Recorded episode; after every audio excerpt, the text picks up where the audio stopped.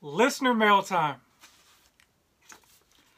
I'm buying my first home. Apparently, on this home, the seller is only offering 2% commission. My realtor is asking, can I cover the difference? I wasn't expecting to pay really anything. Not sure what to tell them. I don't want to. Help. LOL. So, should you cover your realtor's commission shortage?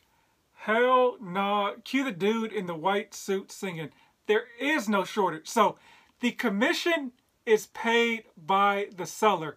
The commission goes to the seller's brokerage. Then their brokerage splits the commission between the two realtors. That's how commission works. You as a buyer are not involved in any shape or form. If your realtor has an issue with the commission breakdown, they need to talk to their broker and their broker will talk to the other person's broker. That's how this works. You're not involved at all. Like I'm offended on your behalf that the realtor would even ask you that question. Furthermore, let's talk about your realtor's fiduciary responsibility. I'm going to read this directly from the National Association of Realtors site because maybe the realtor forgot what they're supposed to do as your representative. So, loyalty. The duty of loyalty is one of the most fundamental fiduciary duties owned by an agent to its principal. Its principal being you, the buyer. That's what that means.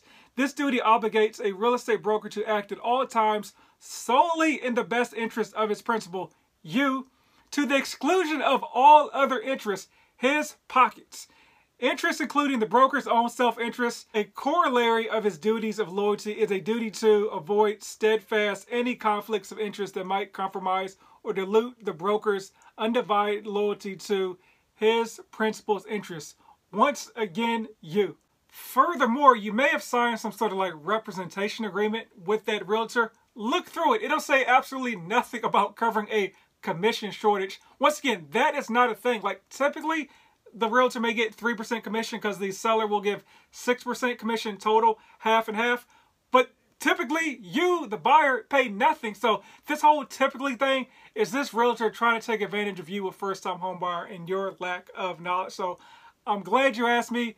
I would personally just get another realtor altogether because your realtor seems like a bozo, to be honest with you. So if you guys got any questions, feel free to DM me or email me at hello at houserichshow.com and I will answer your questions.